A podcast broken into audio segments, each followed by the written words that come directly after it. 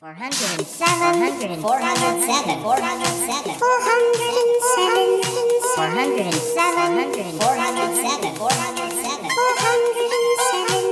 407, 407, Five, four, three, two, one. Darling, it's the Shy Life podcast. Yes, well, it's a positive thing, Paul. The high life, the shy life. You won't find a cast of characters like this everywhere. Delicious. This particular episode of The Shy Life is, is a little more abstract than usual. Oh, yippee. Okay, looks like the hairy guy's ready to record. Three, two, one. Go Shy Yeti.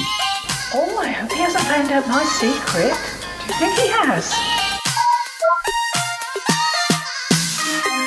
Hello and welcome back again for another episode of the Shy Life podcast. This time we're going to be talking about some music again, and Nick's here. Hello, Nick. Hello, hello. Uh, greetings from Salisbury, all the way Skyping from Salisbury, uh, in, in the comfort of our own homes, respective homes. Uh, and now it's still in lockdown mode at Yes, last. we're still in quarantine. We're recording in in the beginning of May, but uh, um, I'm not sure when this will be going out. But, uh, um, but hopefully, hopefully you're listening to this and you're not in quarantine anymore. Yeah. Um, anyway, this time we're talking about 1993. uh, well, we, we better run the theme music, but when we come back, we'll we'll tell you a little bit about what we were up to in '93, and then we'll talk about. Oh, yes. Okay, run that music. Run that, It's time for my old buddy, old pal from across the channel, across the pond. Paul Chandler, the Shy Yeti. He's not that shy. It's the Shy Life podcast. Yeah. All I wanted was a pie. And then I hatched out of an egg. Okay, bring the mic over. He's ready to record. It's the quiet ones you've got to watch, you know. Oh, Babs. Fair play. He's not all that shy is right. Gee. Blimey, Governor. It's the Shy Life podcast. If you thought that was bad, just listen to this. I can't wait. I can't wait for it to begin. It's the Shy Life podcast.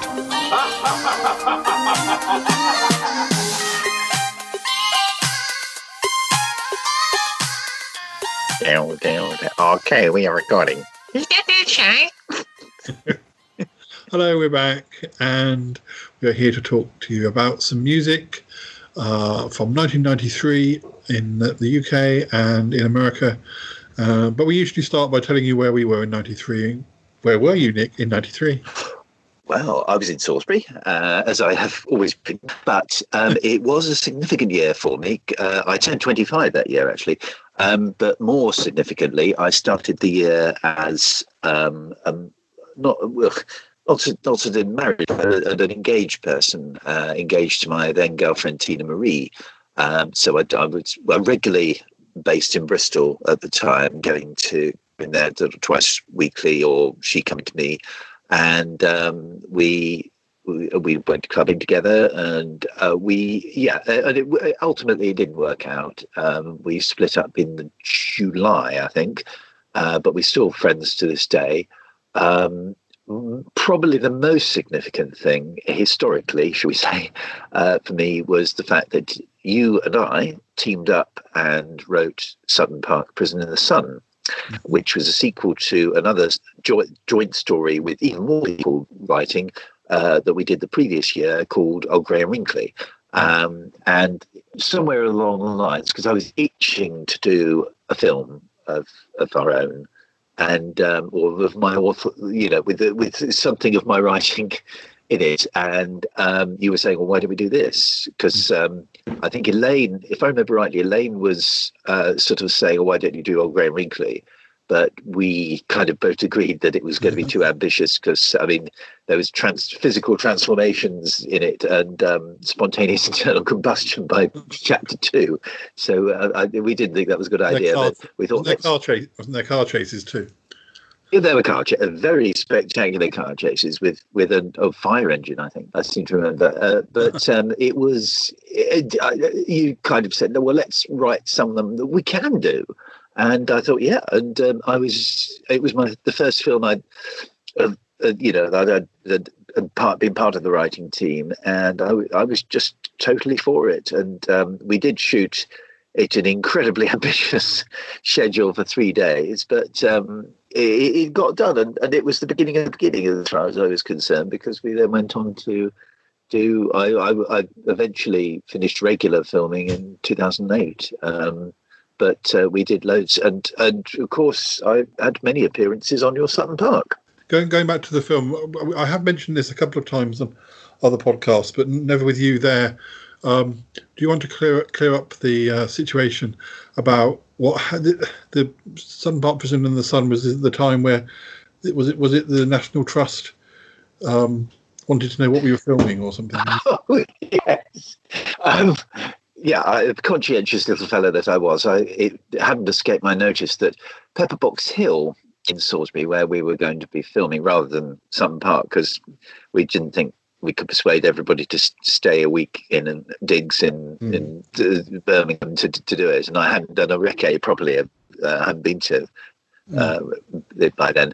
Um, it was National Trust property, uh, and uh, conscious the bod that I was, I decided, well, I don't really want to be spending a long time filming there, and it's you know it's it, it's regarded you know it's it's a co- covered ground or secret ground or whatever. But so I wrote to them and said, you know, we're going to make this film, and I was I didn't deliberately didn't sort of say what it was about because you know it was about these this this couple that are investigating this advert that hasn't hadn't been seen for ages, and there's this forty around there, and there's this other woman. You know, I, I thought Yeah. I, I, it's it's such, it was such a way over the top plot that I, I didn't really want to go into it with some sort of chinless official. Mm. And um, I kind of they wrote back and well they, no they telephoned me and they said um, uh, tell me more about it. You're not really telling me much about this film, are you? And I, and I thought well.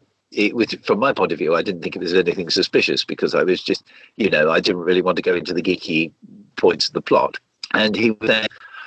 Oh, put it this way: you are going to keep your clothes on, aren't you? and uh, he kind of, and uh, the penny dropped that he he was afraid that we were going up there to make a blue movie, in, in short. It And um, and I was kind of a little bit non like oh no no no no no, It's going to, oh fine that's right, and um, it always made me laugh because the, the the one scene that the Joe, Joe Public walked past was the scene where yourself, Andrew Kangin, and Andy Trowbridge were being tied up, and so Mhm. which is the one thing that could be construed as a little bit kinky. Um, so uh, yes, but nobody complained about us, and we went back two years later and did Rosie Lens there, and, Yeah. and not to mention several episodes of the park. Yeah, it was a Um, funny. It's a sort of funny, a funny National Trust because it was it's owned by them, but it's not like a, a National Trust house or a, it's it's just basically a load of grass and fields and trees and bushes and That's a right. tower. It's not it's not a sort of obvious National Trust location. So a perfect place to film, but. Uh, um, I have. Uh, I've always thought that if I got back into filming, well, I mean, technologically, it's left me a little bit behind. I've got a modern camera, but um, all the sort of things that one would be expected of these days, I, I don't think I have a mind to. Which is why I'm, I'm sort of latch on to other filmmakers now. But um, I, I've always thought I'd love to go back to um, Pepperbox Hill and do something there. Um, well, I have gone back to Pepperbox Hill. I have done something there, but it's nothing to do with filming. Um, but um, I, uh, yeah, I mean, it was it was a gorgeous location, and oh, the other the other significant thing that year, of course, we were quite a close knit group in those days. To, to, a degree, we still are, but uh, the other person that we met, because I was still doing Ray Face Shift, my Doctor Who tape magazine at the time, and lo and behold, one of my customers became a good friend, and she's still knocking around today and is familiar to podcasters these days um, for the run the archives, and that is Lisa Parker, because I '93 was the year that I that believe I know who you mean. yeah, yeah. Lisa Parker uh, came into our lives in '93, and um, well, I think she had been a been a regular viewer, well, not viewer, um, listener of RPS uh, since about '91, I think. But it was '93 where we've all met up, and we we sort of regularly sort of socially met up with her from there in on. So, um, but yes, so she she part played a part of Prisoner of the Sun. I originally cast my then girlfriend in the part, but we'd split up by then, and she was quite clearly not for the film. Uh, um, she she didn't want to be involved, and by that time, bless her, I think she'd yeah, it, it wasn't for her. But um, so Lisa learned the script in two weeks, uh, far more conscientiously than any of us did, because I think we were in we were in it, and of course we were you and I were making it, and you and I were. There was a lot we learned on Prisoner of the Sun. It was a very enjoyable uh, catharsis ex- uh, experience, but I. It was. We learned as much what not to do as as what to do. I think on, on that, but you have to do that uh, in order to learn. So, uh, what else was there? Um, I was working for Boys still, um, and I think sort of trying to stretch my wings elsewhere, but not being terribly successful. The '93 was also the year, and this will be a sort of a bit of a trivia thing for for Shy Yeti listeners. Is um, it was the year I met my Northern Ireland friend Georgine McCullough, who will be featuring we, you, as, we, as you're listening to this, probably has already featured in Yes, um, yeah. in, a, in a feature that I met her. That she used to come into my shop with her friend Debbie, who's now sadly no longer with us, and um, and yes, she she thought I was very happy to get her contributing um, uh, earlier this year when she came to see us uh, before all this lockdown nonsense happened. Yeah, 1993 was a funny year for me. It started off with my second term at university. I was just starting to do Sutton Park and get into it, and I really, uh, perhaps my first term, I- had spent a lot of time um, with, with our our friends in Tamworth, and uh, Yes. but I hadn't really made that. I, I saw people at university, but I because I wasn't living in Hall, Hall's residence, I was living in a just a house. I wasn't socialising that much outside of university, and um, it became. I sort of thought I really ought to be getting to know people in, in the course outside of. You know, I was turning things down, Yeah. turning opportunities down, but um, also, you know, I needed to get sort of get into that situation again. So it was a little bit of a, a lonely time the first few, few months, and then then my video packed up. My video camera, sorry, packed up. And, Yeah. uh, it, it took them four months to repair it. So I think that's. I, I always sort of say that's because I realised by that point that uh, David didn't really want to be doing filming in front of the camera. Um, so when I got my camera back, I kind of went hell for leather, as they say, and, and Yeah. uh, I always kind of partly attribute that three or four months not being able to um, to rec- record um, with why I went so crazy once I did, because in that three months or three or four months, I was trying to keep the Sutton Park flame alive. I was writing Yeah. poems, sort of Sutton Park themed poems, because um, I, th- I think probably my before I started writing poetry in the 21st century, when I was still at school, I did write quite a lot of poems in '92, and and I think I stopped sort of writing them regularly in '93, um, and had a quite a big gap until the early 2000s. Um, but I was still doing poetry then because I can't draw. So I, I, I was trying to think of how I could do. I think I was trying to take photos of Sutton Park props, and I thought I could do like a photo novel, but with like Rupert Bear with the rhyme. Yeah. I could do sort of a, a Sutton Park Rupert Bear type thing where Yeah. rhyme. But but you know things just weren't so easy to do back then. We didn't have computers, do stuff like this that with. But anyway, luckily my camera was eventually repaired, and I, I managed to get some of my friends, uh, Kerry and Phil, involved, and um, things started to sort of take off. The summer of that year, uh, I, I did my big long um, uh, my big long hike in Wales on the Offa's Dyke Path with my friend Andrew, and that was around the time of episode 100, which became the first movie length episode of Sutton Park, which I recorded as I was hiking up and down mountains. Yeah, Uh, that, that was the time actually because we were. I think we were getting. We'd written the with Prison of the Sun. We'd written it in a book. So you did a chapter, I did a chapter, and then we adapted it into a script. And um, those were the days again, as you say before, where before either of us had mobile phones and either of us had a, a sort of like a, a proper computer of our own. And um, I think I, I there was a few plot points I needed to talk to you about. And of course, I couldn't reach you for ten days because you were on this long hike. Because un- unlike recently, where we've done a joint story and we've ferried the script from email to from you to me, and it's been dead easy to actually trace it. Uh, we we had to post it back and then physically post the the whole thing to each other um, and carry on the story that way. Um, whereas it's it's a lot easier these days. Yeah, the Um, I think my first year at university ended a bit early, and so I think I was pretty much free from late late May. So I remember that that summer f- felt I didn't have to work in the, in the holiday, so because I was with my parents, so I, I did do a lot of filming. Um, as, as well as as Sutton Park and the movie, and um, I, I remember by the autumn uh, when I started my second year, I was uh, living well. 93 was weird because around Easter time, uh, I I was woken up very early in the digs I was living in, which was with this family, and um, they uh, knocked on my door and said, "Unfortunately, we've had a, a family tragedy, and I'm afraid this the the, the I think like uh, a husband and wife, the, the father, had, the, the husband had died or something, and the mother, the grandma, was going to have to move in to, to my room. So she sort of said, "I'm sorry, I'm going to have to ask you to leave to move out after the Easter holiday. Well, after the Easter holidays." which gave me a few weeks. But uh, and luckily, uh, I was in town in, in Birmingham, happened to bump into Phil. Um, you know, I only no, I didn't know that well. That but I knew well enough. I sort of said, "Oh, you know, told him what happened," and he said, "Oh, I, I think um, Kerry, our mutual friend."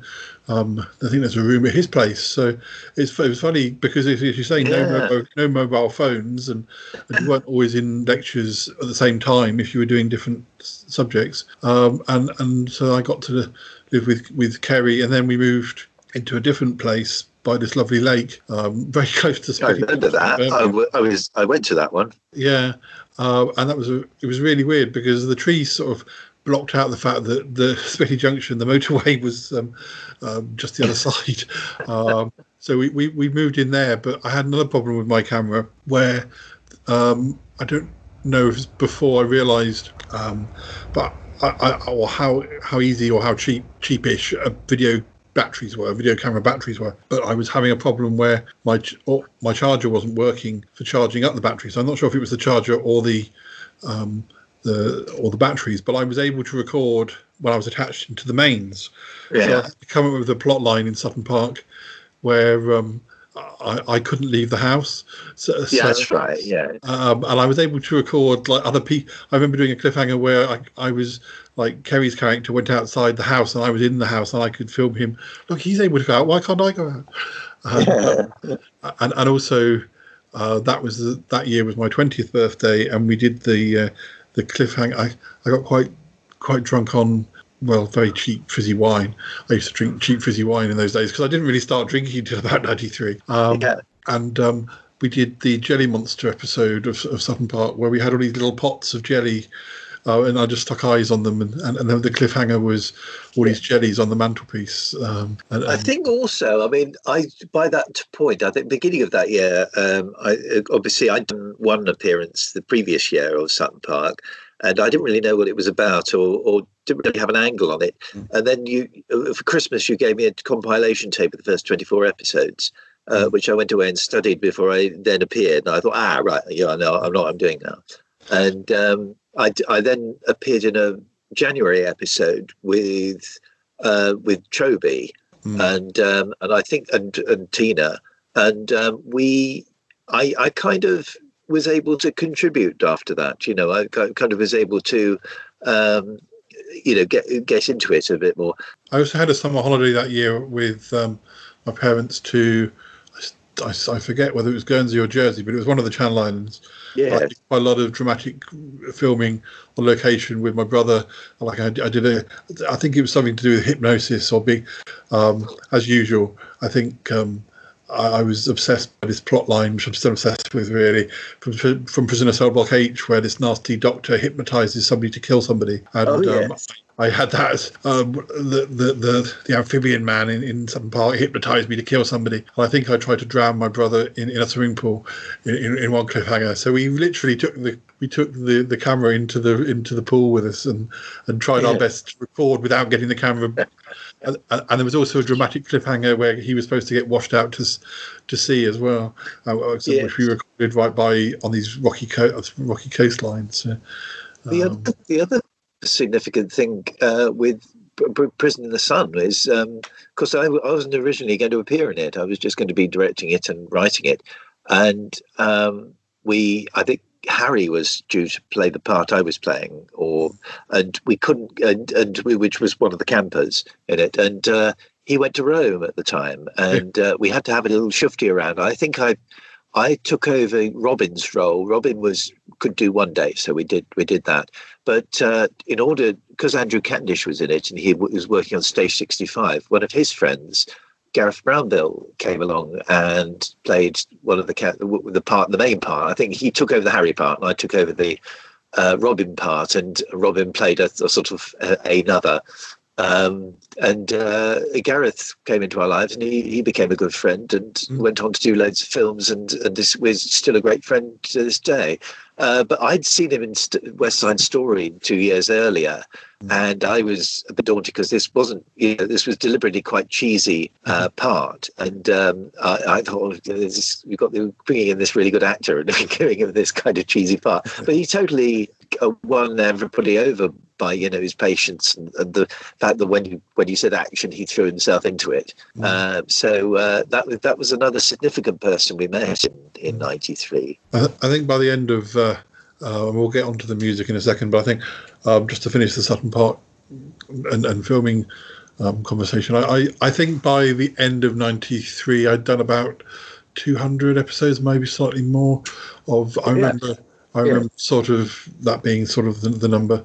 Um, and so, so I'd done over hundred episodes that year, despite all the problems I'd had with with with cameras breaking down. And um, I remember when my camera was being repaired, the guy sort of said, "How old is this camera?" And and so it was Yeah. two years old or It something. wasn't that old. It was only No. two years old. Yeah. But I guess those machines aren't really made for being, you know, recording hundreds of hours of, or maybe I hadn't done that much then, but but certainly a lot of.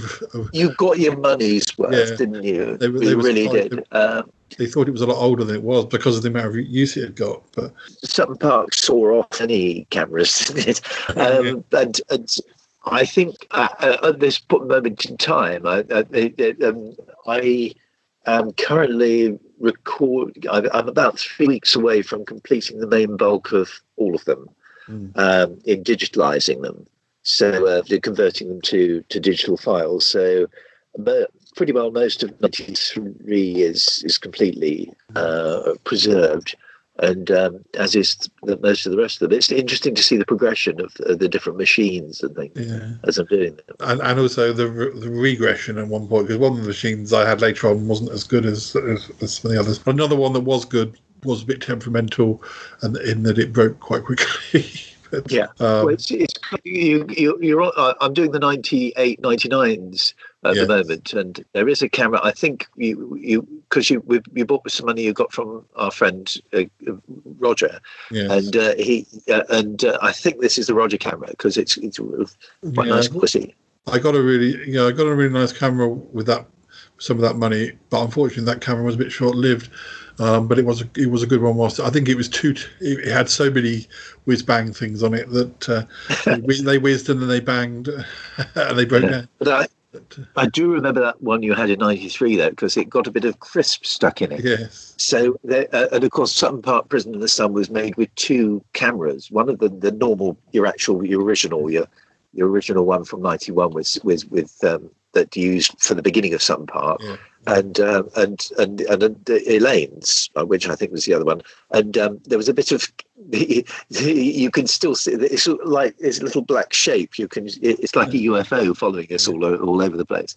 Um, but we that was quite a distinctive look at the original. Moving on to the music. What what do you Yeah. remember of '93?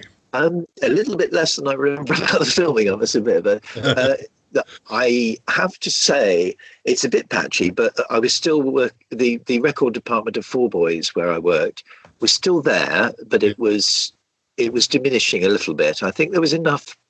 I think we were still doing the charts at that point. I could be wrong, but. because they used to come in, the DJs used to come in and say, "Well, I'll have that one, that one, that one," and we used to give them discount. Yeah. Um, but I do remember. I think when I well, I think two two things spring to mind with '93. One of them is M People, uh, which I remember liking moving on up and and and their general kind of feel. And um, and I also remember because my mum liked them. I have to you have to remember, even though my mum was sort of in a well into her six, well, yeah, she was in her uh, early sixties then. She actually watched Top of the Pops into well into the noughties, so long after I've given up on it. I've got a few facts for you. Um, weird facts. On the 19th of February, Elton John is forced to end a concert in Melbourne, Australia, a half an hour early when a swarm of grasshoppers invades the sea, the, invades the stage. Ah, grasshopper. Um, Oh, and and uh, Rick, Rick Astley retires from the music in- industry at age 27 after selling 40 million records in a five-year period. good grief. I didn't realise he I- actually officially like no, retired. neither did I. I thought he just went away and sort of studied or had children or something like that. I didn't realise he'd actually officially think he retired. Of course, think he's come back work- now. Yeah, he's come back now, and I think he worked in the music industry just as just as a manager or producer or something. Uh, but uh, Oh yeah, of course they do, don't they? The, the other thing I remember music-wise, uh, uh, it's it's a rather ignoble thing to remember, but the Mr. Blobby record at the end of the yes, end of the year. Uh, oh, and uh, Go West with uh, the the um, Pet Shop Boys, the Pet Shop Boys version of Go West, yeah, uh, which features in your cut of Prison in the Sun, I do believe. yeah. Uh, Well, we'll we'll we'll um, we'll get going, and um, the first number one of 1993 for six weeks, and I I, th- I feel like it was possibly had already been number one for a couple of weeks at the end of '92. It was "I Will Always Love You" by Whitney Houston. Oh, Uh, lovely. Again, tricky memories, but uh, uh, yeah. Um, I yes, I it, nice version, but I prefer the Dolly one. But uh, I, yeah, it was it was uh, it was nice little uh, addition to her um, various her repertoire. But uh, yeah. Then uh, then for five weeks we had "No Limit" by Two Unlimited. Oh yes. Was that no lyrics? No lyrics. No, no. No, uh, lyrics. not really my cup of tea, and I remember it being quite Little But, uh, uh, then for two weeks we had "Oh Carolina" by Shaggy. Oh, now I do remember that. Um, oh, Carolina, blimey, yes. I, I, what I remember is my then girlfriend uh, doing a kind of waddly dance to it, um, uh, complete with miming, and, and, and scarred on my memory. Yes, I, I, I do remember Old Carolina very well. Yes. Um, now then we had this song had previously been in the charts in the 80s. Um, it was for four weeks. Uh, "Young at Heart" by the Bluebells. Oh, lovely. So I forgot about that. That actually inspired a character from Prison in the Sun because um, the producer, I think it was the producer, uh, who was about my age, uh, who, produ- who kind of like um, commissioned the re release. Uh, saying that it, it brought back memories of 84 when the original came out because she was doing her exams. And that was what kind of put me onto the, the retro uh, subject matter of Prison in the Sun because I thought, well, I wonder if somebody else would be inspired, has done something inspired by, you know, was their motivation for something was an inspiration because they had grown up with it, which is where the character of Carol, Parkinson came. So she actually owes her existence to that re-release. it was originally in the charts in 1984, um, and it got to number eight. So it, it was it, it was re-released because it was part of um, a Volkswagen Golf TV advert. Um, Yeah. but It's the one thing, song. But the one thing you won't know, maybe, is that it was actually originally a Bananarama song, and I um, know that. No. you know, and it's credited to uh, Siobhan and a couple of other people. Um, and I I think it was on one I of am Siobhan. yeah, and I think it I've was Siobhan on. in interviews. I think yes, I think it was on. It was on their 1983 album Deep Sea Diving, but it was only, and uh, I imagine it was only a, a, like an album track, not not a single. And uh, Well, upload. I didn't know that. yeah, and it has, and it did say it was re, it was reworked, so I don't know how different it is. I'll have to listen later. Um, Yeah, I, I had no idea about that. Now, the next number one for three weeks, I think this is the one I confused with the, the, the song that came out around the time that Freddie Mercury died, the one with George Michael and, and Elton John. This is what I'm confusing it with because for three weeks there, there was a single, uh, well, an EP called Five Live, and it was Yeah. George Michael and Queen and Lisa Stansfield, and Oh. they, they were covering um, "Somebody to Love" and "These Are the Days of Our Lives," and it was from a Oh, Freddie, right. it was from a Freddie Mercury tribute concert that had happened in April '92. So, Ah, yeah, no wonder it was a bit of a mishmash. yeah, I'm surprised it took such a long time to. If it was a tribute con- uh, concert almost a year, well over a year before, it took a while to come out as an EP. uh, now the next uh, number one for three weeks is probably one of my favourites of the year. It was "All That She Wants" by Ace of Base. Oh yes, I remember. Uh, I, I remember that because it was one that Keith quite liked. Yeah. Uh, we went to our, our friend Tracy O'Rourke's wedding, Mm. and um, he, he sung it to uh, Tracy's son, who would Yeah. be two at the time. Said uh, because he, he was he was after a sweet, and Yeah. I remember him singing to it. Oh, that she wants is another sweetie. Uh, yeah. It- there was was it was it another baby in terms of you know baby I remember my baby kind Oh, of um, I can't or, or an actual baby baby. I'm, I'm not sure. It's one of those. It's one of those ones where I'd have to. I'd have to look and see what they thought they meant.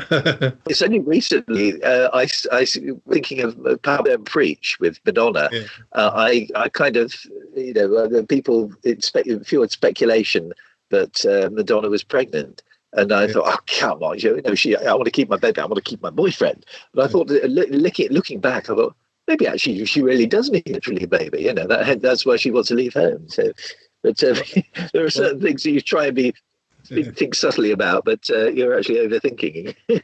um, Ace of Base were from Sweden, and they, they this was the sort of first of a, a number of other hits. They had they had a number of hits. I think they might have even had a number, another number one.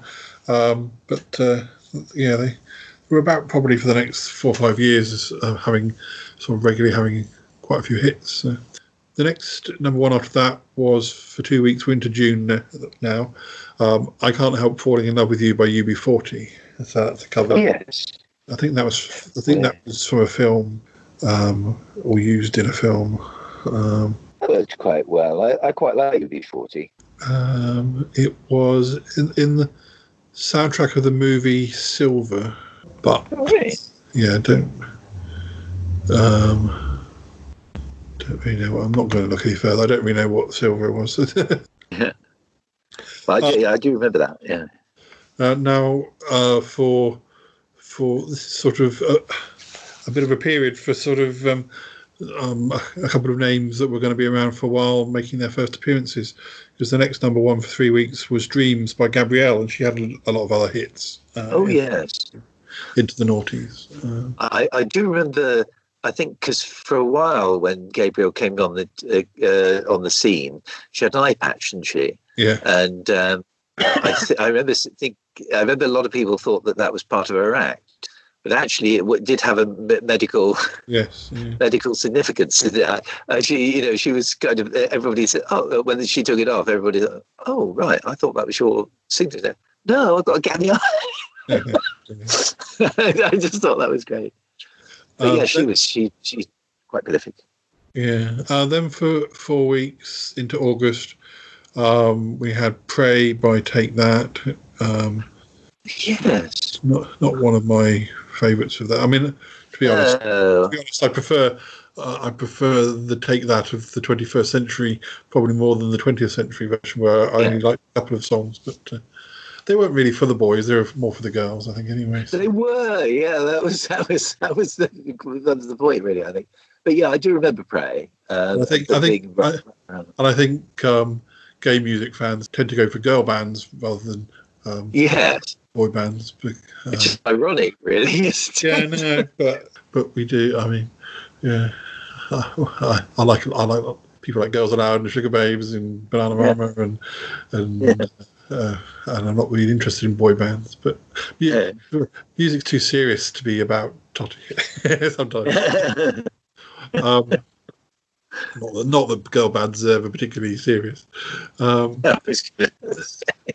the the, the next uh, the next number one for two weeks is "Living on My Own" by Freddie Mercury. I think this Oh was. yes, with sweet old lady, I think this had come out sweet before. old lady. I, I think this had come out in. Says it only got it got to number fifty in about eighty five. So, uh, but it, it was remixed and kind of. Uh, I don't. you know know how different it was, but it had a big a lot of success in in '93. Uh, it was a good song. I don't think it was just a sort of oh, it's Freddie, we must buy it. I think it, it was a truly you know a catchy song. Uh, uh, then for four weeks we had Mr. Vain by Culture Beat. Oh yes. And Mr. Oh, we, I used to conv- co- co- uh, later on. I used to sort of combine that with uh, Mr. Blobby. You know, call him Mr. Blobby. yeah. Then we had Boom Boom, or, or sorry, just Bomb Boom. Boom Shake the Room by DJ Yeah. Jeff and the Oh, Fresh yes. Prince. Okay, not not not one of not one for me, but uh, uh, uh, um, uh, thinking back to the previous year when they discovered rediscovered the Doctor Who story Tomb of the Cybermen, I used to go boom boom shake the tomb. Um, now the next number one for two weeks. I do like this one more, even though it was a um, a, a cover from the I think it's from the late seventies. Uh, it was "Relight My Fire," but it was "Take That" featuring Lulu. Oh yes, with Lulu.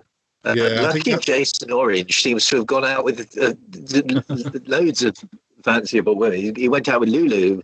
Um, uh, we, you know, I, I, I've not had a, I've not, I've never had a thing about Lulu, but I've, al- I, I was very into the older woman uh, for for a while.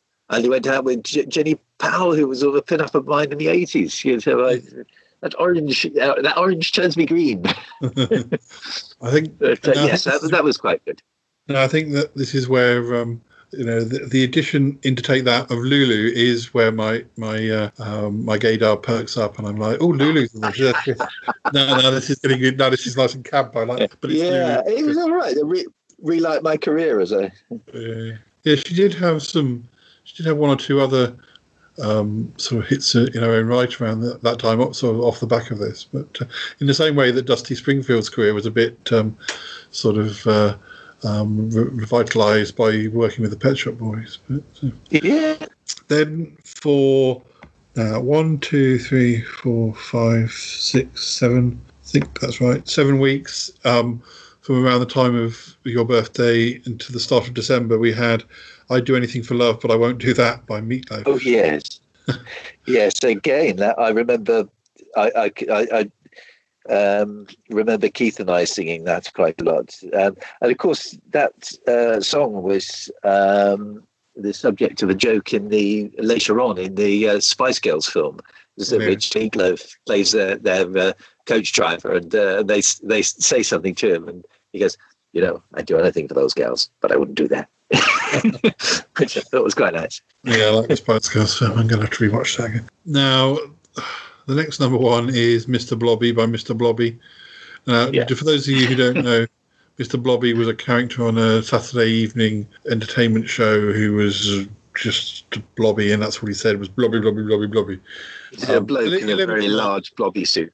He looked a little bit like um, Boris Johnson, if you want to sort of pick the recognition thing. Uh, A slightly pinker John Boris Johnson. slightly handsomer, yeah.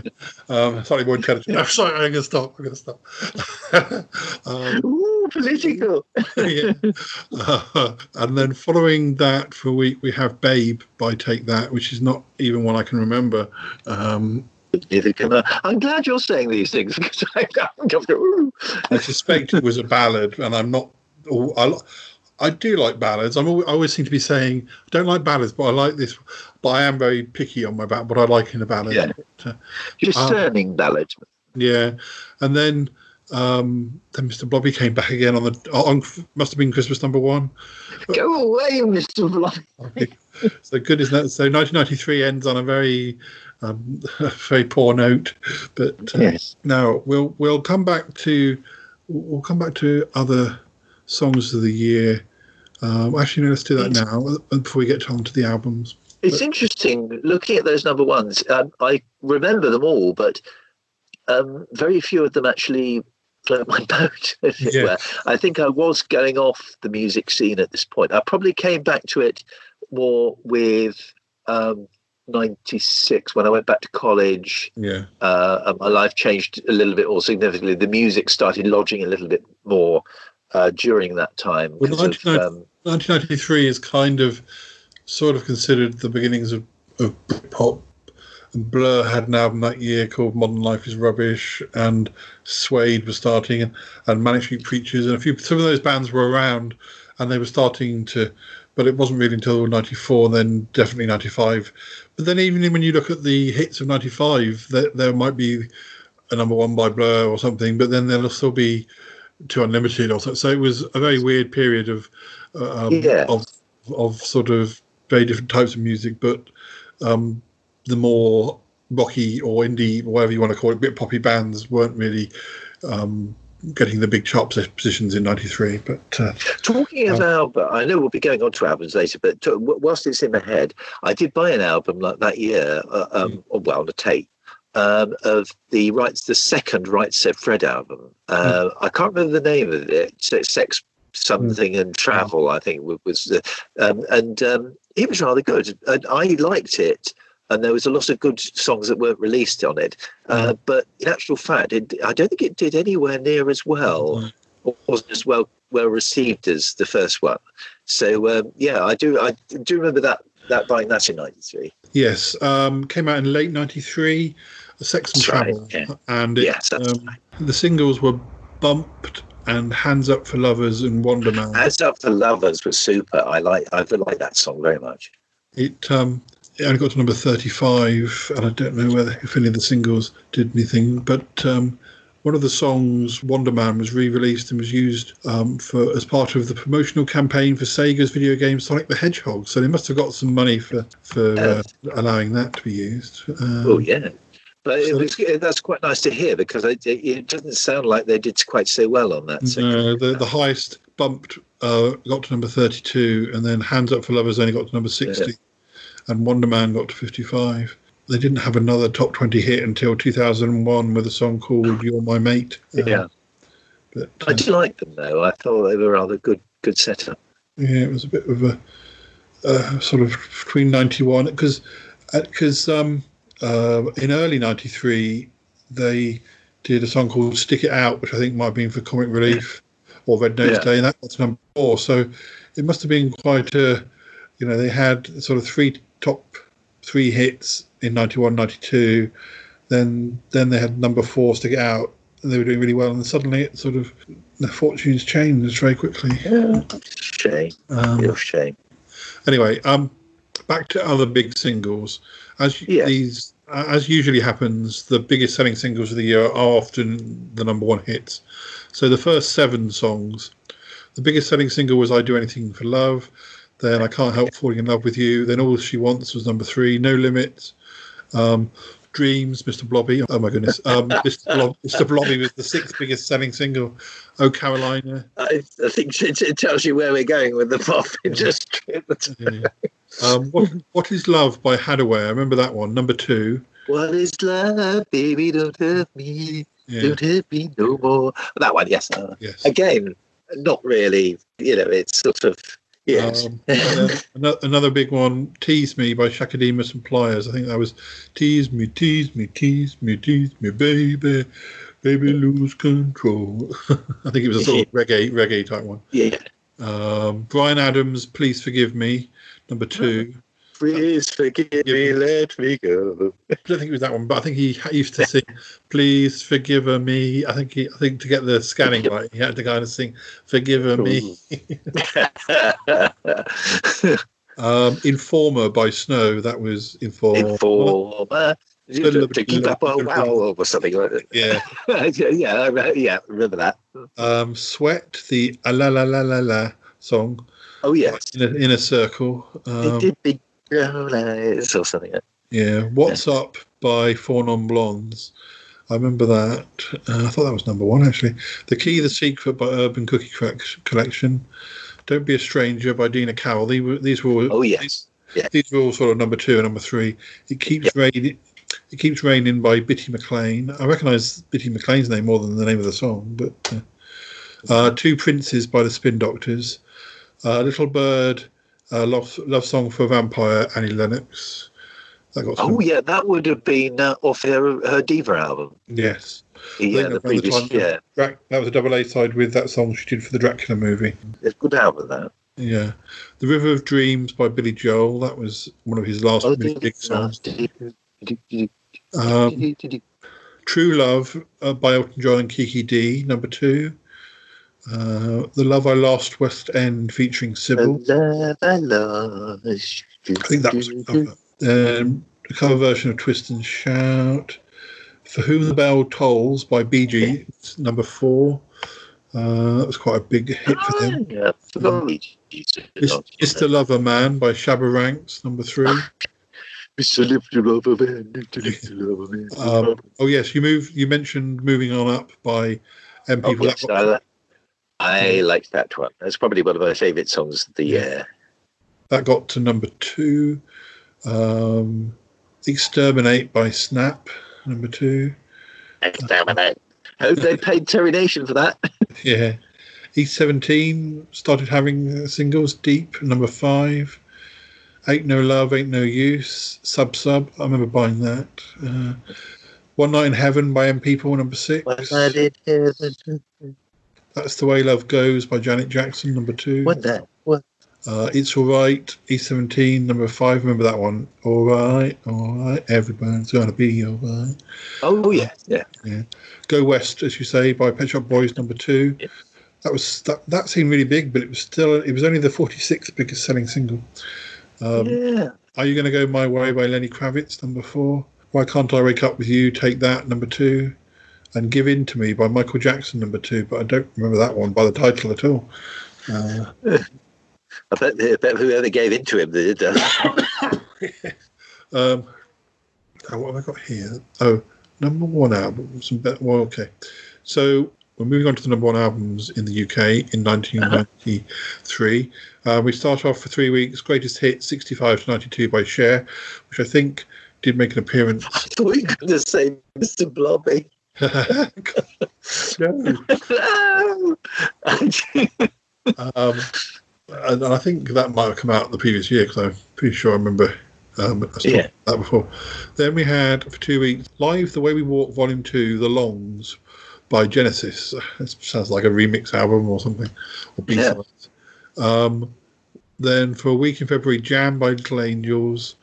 Um, Pure Cult by The Cult. That sounds like a greatest hits. um, Words of Love by Buddy Holly and the Crickets. Uh, Walthamstow by East 17. Divas back in the charts for a week in March by Annie Lennox. Are You Gonna Go My Way by Lenny Kravitz for two weeks in March. Hot Chocolate, their greatest hits uh, for a week. I don't know why why then, but uh, um, Songs of Faith and Devotion by Depeche Mode um, came out in April. I remember that coming out because did quite a lot of recording with um, um, Elaine that year. That was around Easter time, um, and that's um, that's when we did um, we did recording in around Uxbridge, where we tried to make it look like we are being attacked by a giant clockwork worm um, on, on her on her car. So we had to Yeah. keep. We, we did drive. I did driving shots, and then we did expression shots when we weren't moving, and then we did shots of this, this wind up cl- uh, clockwork worm on the bonnet of her car. Yeah. Very silly. Also, I think that was the year I went. Um, I did fit in a lot of holidays that year. I think I went on holiday with the, with with Elaine for down down to Dorset for a You week. well. did, yes. I remember that. That was around about. I think that was immediately. after Was that immediately after Prison in the Sun? I think it probably was. Possibly, and I, um, uh, so it was quite an extended sort of holiday I had that year. Then for a week, Suede's first album, Suede, and I think that won the Mercury Award or whatever, some um, big award that year. Um, yes. Um, and um then for a week, Black Tie, White Noise by David Bowie. Um, that was that had a few interesting songs on. Then for a week, Automatic for the People by REM. That had quite a lot of hits on. Not although none of them appear in the top 50 singles, uh, which does surprise me. Um, f- then for a week in May, Cliff Richard, the album by Cliff Richard. Automatic for the People comes back again for a week. Then, uh, then in May, Republic by New Order. Then Automatic for the People came back again. Um, then for two weeks, Janet by Janet Jackson. Then No Limits by Two Unlimited. Then an album called What's Love Got to Do with It by Tina Turner, which, um, yeah, apparently it was from the film that they made about her life. Um, I think it was called What, what Love to Do Got to Do with It. Uh, another name that makes probably I'm pretty sure his first appearance is Jamiroquai, whose album Oh. Emergency on Planet Earth was number one for three weeks. Uh, then Zooropa by U2. And then for one, two, three, four, five, six, seven weeks, Promises and Lies by UB40. Uh, in September, Music Box by Mariah Carey. Um, Bat Out of Hell 2, Back into Hell by Meatloaf. Then these are all for one week. In Utero by Nirvana, which is, uh, well, I think the last album they did before Kurt Cobain died. Um, then Bat Out of Hell 2 again. Then Very by the Pet Shop Boys, which is the album with Go West and a few other bit, big hits. Um, then Out of Hell again. Well, Bat Out of Hell 2, sorry. Then Everything Changes by Take That. then for three weeks, Bat Out of Hell 2 again. Um, then, then an album called Both Sides by Phil Collins. And then the last one, two, three, four, five weeks of the year, Bat Out of Hell 2 again by Meat by Meatloaf. Yeah. That wasn't very that wasn't very Christmassy. now, other albums that year. I mean, I think those are the main ones. There was uh, um, Ten Summoners Tales by Sting got number two. Wet Wet Wet did their first greatest hits album. Um, Eric Clapton had an unplugged album. Um, Bette Midler did a greatest hits, which did well. Bjork had her first album debut. That got to number three. Oh, I remember. Yes, I remember. I remember with Bjork. Um, there, I was working with a guy called Dave at the time who was uh, obsessed with it. Yeah, I think probably the obsessed is the word because we used to get. I don't know where he got them from, but they, they were Bjork stickers at Yeah. the time, and he would stick Bjork everywhere. Uh, you, you'd open a drawer, there's Bjork. You, you, you'd sort of um, look in a drawer, there's Bjork. Actually, he, he, he, he, was- he, he put Bjork everywhere, I seem to remember. Yeah. Um, Kate Bush had her last album, well, for about uh, 12 years, called The Red Shoes. That got to number two. Did have a few hits on it, but not not as big as back in the day. Um, but that was only num- the 32nd biggest selling album that year. Um, ABBA Gold was still doing well. Um, um, what else? Lisa Stansfield. Um, Duran Duran. There's an album called called Duran Duran, which I think is also known as the wedding album, which had Ordinary World on because Ordinary World came out in '93, and that was one of my favourite singles. Uh, unless that came out in '92 or late '92, yes, that's possible actually. Although, um, anyway, I was very into Duran Duran around this period. Um, I'm, I listened to this album. Uh, I, I remember getting a Christmas token, um, and I went to buy. I think it was the the best of um, Midge Ure and Ultravox, and when I started playing it, it the, the tape was knackered before I even played it. So I took it back to Boots, and they didn't have um, the Ultravox. I didn't have a replacement for it, Yeah. so I, I chose the Duran Duran one again, which I don't think I'd been intending to buy the whole album. Um, but I thought, well, I liked Ordinary World, so I'll buy it. And I don't think that tape left my Walkman for for months. So it's, it's funny, you know, it was a, an accidental purchase, and it's it's one of my you know favorite albums. I still listen to to this day. Very serendipitous. yeah. Um, so I think that's that's it for the UK. So before we finish, we'll just hop over and see what was going on in the states. So in the states, um, for one, two, three, four, five, six, seven, eight, nine weeks, uh, "I Will Always Love You" by Whitney Houston. I, I can't remember how many weeks it had been, it, or whether it, you know, whether it had been um, had been number one in late '92 as well. But anyway, it certainly took up a a big chunk of the beginning of '93. Yeah. Um, then for a week, A Whole New World by Peabo Bryson and Regina Belle. I have a feeling that's from a Disney film. Uh, A whole from a- new world. Yeah. Oh yes, I, I, that's rather a good song actually. Yeah. From a, um, it's from Aladdin, which came out. the I year. can show you the something or other. Yeah. And then, then for one, two, three, four, five, six, seven weeks, um, this had been number one in the UK, but for not as long as this. Um, Informer by Snow, Oh, song earlier. Then for two weeks, Freak Me by Silk. Uh, um, I don't think I know this. Let's have a look see if it was released in the UK. got to number 46 in the UK. So don't worry, that's why we don't know it. um, then for one, two, three, four, five, six, seven, eight weeks, and again, I think it it's only did well in the charts. I can't remember if it was the number one. I don't think it was, but uh, that's the way love goes by Janet Jackson. Um, Oh, yeah. Then for two weeks, Weak by SWV.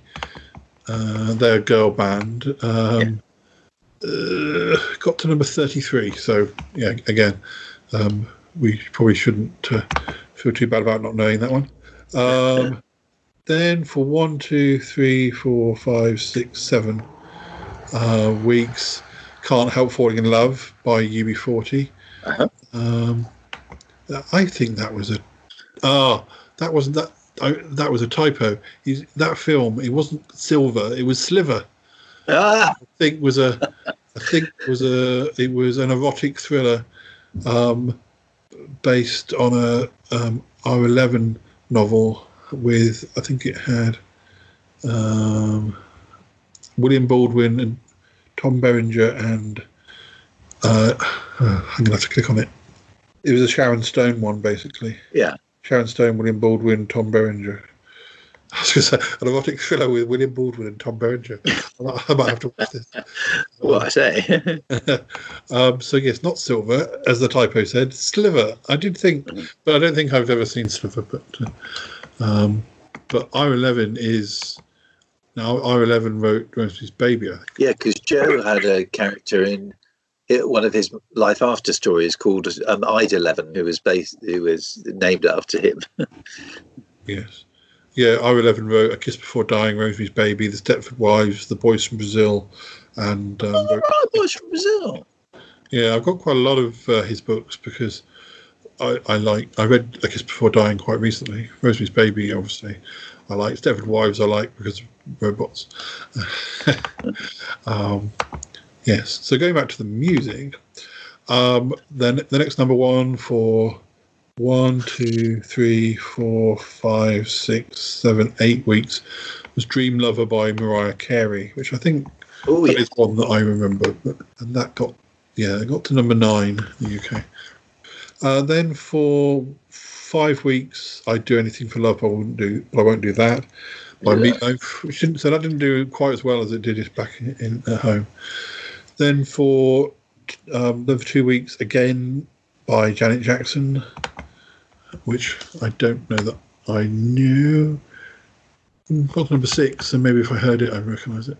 And then Hero by Mariah Carey, which I know is a sort of popular one, which you tends to get played when people are being heroic. But um, yeah, yeah. got to oh, it says it got to number one. Oh, it got to, it's weird. Got to number one, but in 2008. So um, over in the UK, but I'm sure it was in the charts earlier than that. It must have got re-released. I think apparently, yeah. So I was saying, it's one of those songs that often gets played. I think some apparently somebody somebody did it in X Factor, um, and I, then I guess the original got got re-entered and got to number one. Um, anyway, didn't get to number one over here the first time round. So that's the that's the big singles. Very quickly, um, number one albums. So for one, two, three, four, five, six, seven, eight, nine, ten weeks, the Bodyguard soundtrack Oh, by um, Whitney Houston. For three weeks, Unplugged, Eric Clapton. The Bodyguard soundtrack came back again. Songs of Faith and Devotion by Depeche Mode had a week at number one in the States, which I think is more than it did. oh, I think it did pretty well in the UK, but don't think it got to number one. Then The Bodyguard came back for three weeks. Then Get a Grip by Aerosmith. Then three more weeks for The Bodyguard. Then one, two, three, four, five, six weeks. Janet by Janet Jackson. Then Back to Broadway by Barbra Streisand for a week. Then Zooropa for for two weeks by U2. Uh, Black Sunday by Cypress Hill for two weeks. Um, Sleepless in Seattle soundtrack for one week in August. Three weeks River of Dreams, Billy Joel. Three weeks In Pieces by Garth Brooks. Um, Nirvana in Utero was back for a week in October. And then Garth Brooks was back for two weeks with In Pieces, and Bat Out of Hell Part 2 was there for a week for Meatloaf. Um, that's, uh, don't know if he comes back because that's only a, t- a very small amount compared to how many times he was number one with that album in the UK. Uh, then one, two, three, four, five weeks Versus by Pearl Jam. Uh, two weeks Doggystyle by Snoop Doggy Dogg. And then um, for a week around Christmas, Music Box by Mariah Carey. No, I, so I think that I think that's pretty much it because although there were other singles that did well, a lot of them will be ones we either have never heard of or are, or are identical to what we, we have just in different places. Yeah. Um, I can see that Ordinary World did pretty well in the States. That that year was the 34th biggest selling single, but I do think that might have come out in, in 92 in the UK. But uh, um, anyway, uh, well, thank you very much. My pleasure. As I say, 93, I have to say, was a year that where the uh, it was a significant year uh, because you know it was sort of uh, we met some interesting new people and and, and the, the filming for both of us kind of took off. And uh, but I think our our own experiences and friendships and um, and fil- film experiences. For me, at least, uh, rather eclipsed what was on offer on the music scene. Yeah, whereas, kind of uh, in terms of memories, anyway. whereas whereas maybe maybe the next year or maybe it was the year after, I remember us all on the tube singing Park Life and things like that by Blur. Yeah. So there were certain songs that everyone kind of knew that were kind of um, a, a, a, a bit more everyman songs, if you like. Um, Yeah. um, are you are you game to try '94 another time? Will you? Will you? Will you Another time, um, as I say, I might be a little bit. 94 is a bit of a, again, more, more was happening in my life outside of the music world than, than maybe. From 96 onwards, it's, uh, I, w- I was a bit more with it. Uh, it well, not, yeah, I, I, I I was a bit more aware uh, Yeah. toward the, towards the latter half of the 90s because um, in terms because I went back to college, I was, I was much more media aware than yeah. than I, than I was. And of course, uh, at that point, I remember looking sort of to, towards the latter end of the 90s, of course, but the films perked up. And also, um, you were, I remember you being very much into the Spice Girls and uh, showing me the Spice Girls movie. And, you know, sort of, uh, I, I've, I've probably got stronger memories of the latter 90s than I have of, of the sort of middle ones. Well, just before we finish, um, next year, 1994, we have number ones by ugh, Mr. Blobby, um, Chaka Demus and Pliers, D Ream, Mariah Carey, Doop, uh, Take That, Prince, Tony Di Bart, Stiltskin, the Manchester United football squad, uh, Wet Wet Wet, Whigfield, Take That, Pato Banton, Baby D, and E17. Um, Yeah. I'm, I'm afraid my, my heart does not leap to hardly any of those names, but I'm sure there were other songs that were out that year that that I do like. Because, uh, Yeah. anyway, um, thank you very much, Nick. and Pleasure. Pleasure. We will uh, speak again soon. Yes, indeed.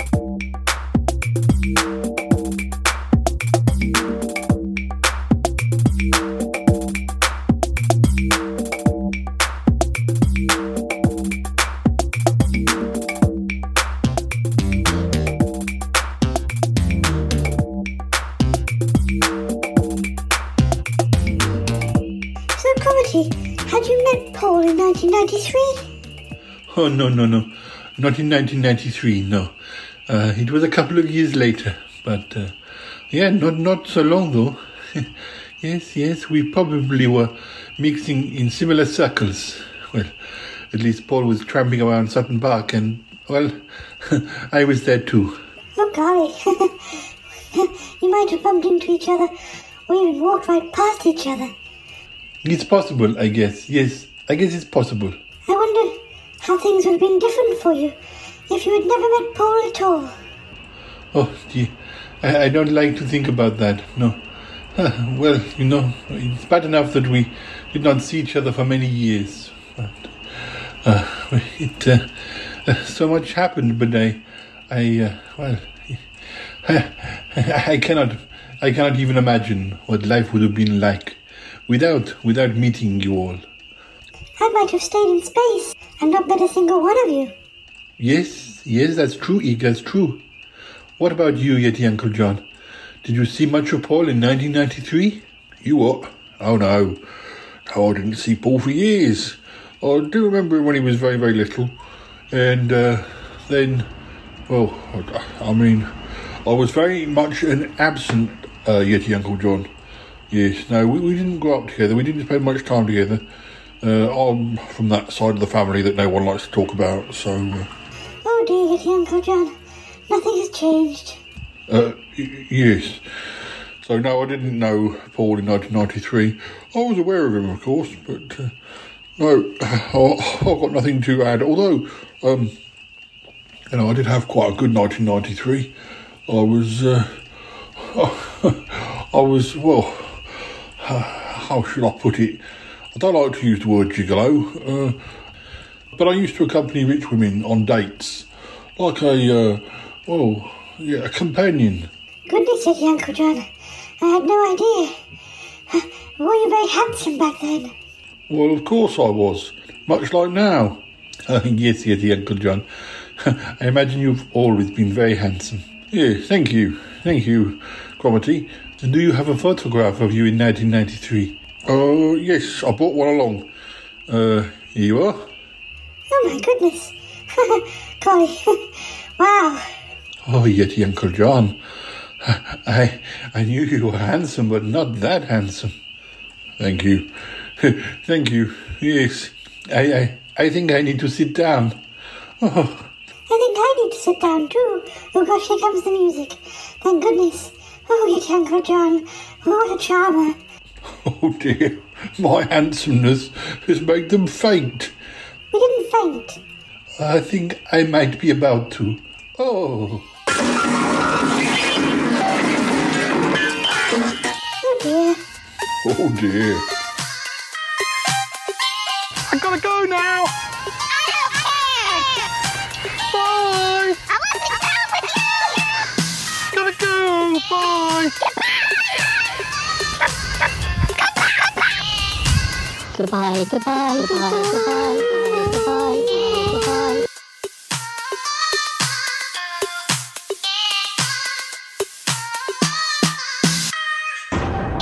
This show is part of the Pride 48 network. Find more shows over at pride48.com. Okay, Alright. Hey, Yeti. He's crazy. Oh, yippee. I have a voice. I have a voice. You have a voice. You have a voice. We have a voice. We have a voice. Unique voices in podcasting. UnivazPods.net. Hello, listeners. Uh, I, here for your enjoyment, I have some songs from 1993. Um, um. No, no, no, no, no, no, no,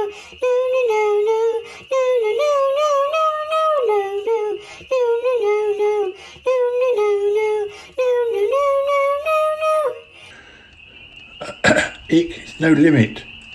Oh, sorry. No, no, no, no, no, no, no, no, no, no, no, no, there's no limit. No, no limit to reach for the sky. No word. Maybe you should move on. Yes, sorry, it's a, it's quite a frantic tune. Dreams can't come true. Doobie doobie doobie doo. Um, yes. Living on my own, my own, my own, my own. Ba-ba doo-da, ba-da-doo-da. There's was a monkey business.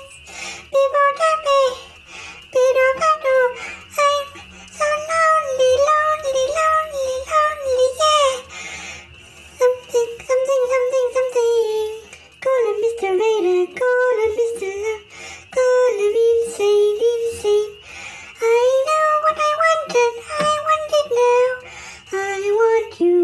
cause I am Mr.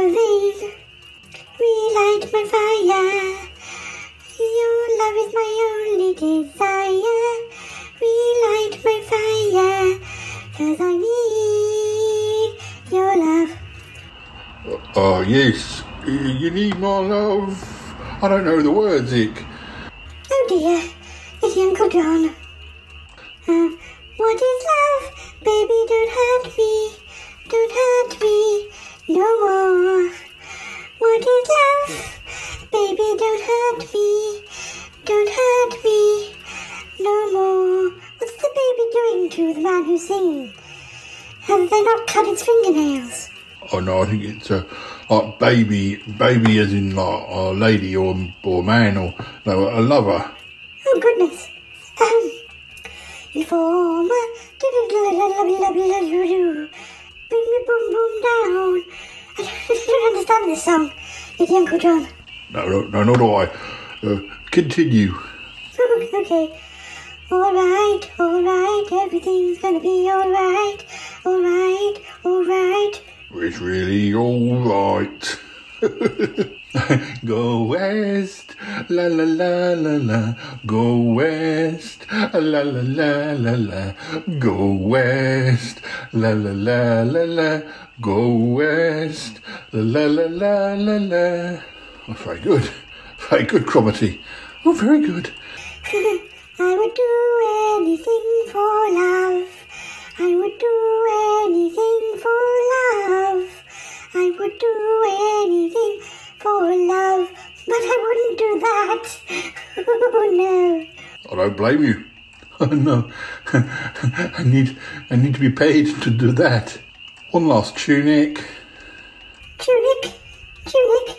I'm not wearing a tunic. It's a, it's a jumpsuit. Oh, sorry, sorry.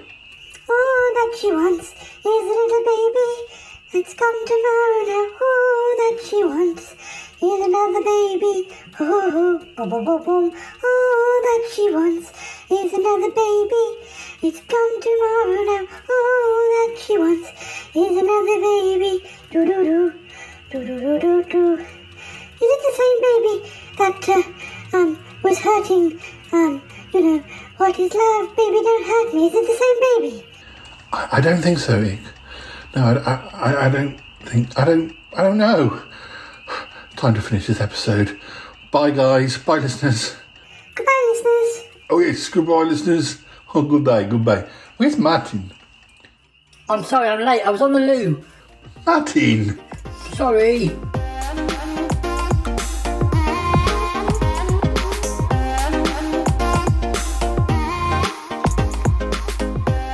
That should be that should be okay. I just need to get my facts and figures up. Um, oh, I've got so many screens. I don't think I even need that one or that one.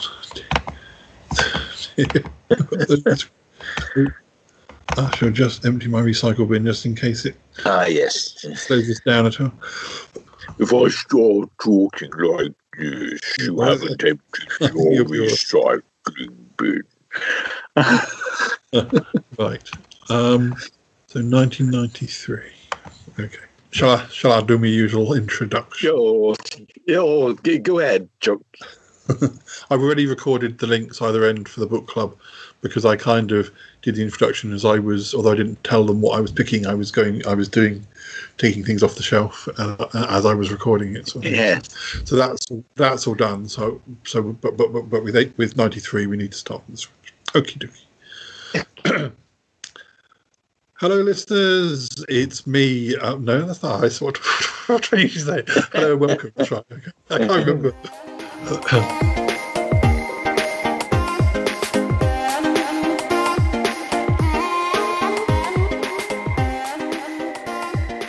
down, down, down. Okay, we are recording. Is that that shine? shine one light. One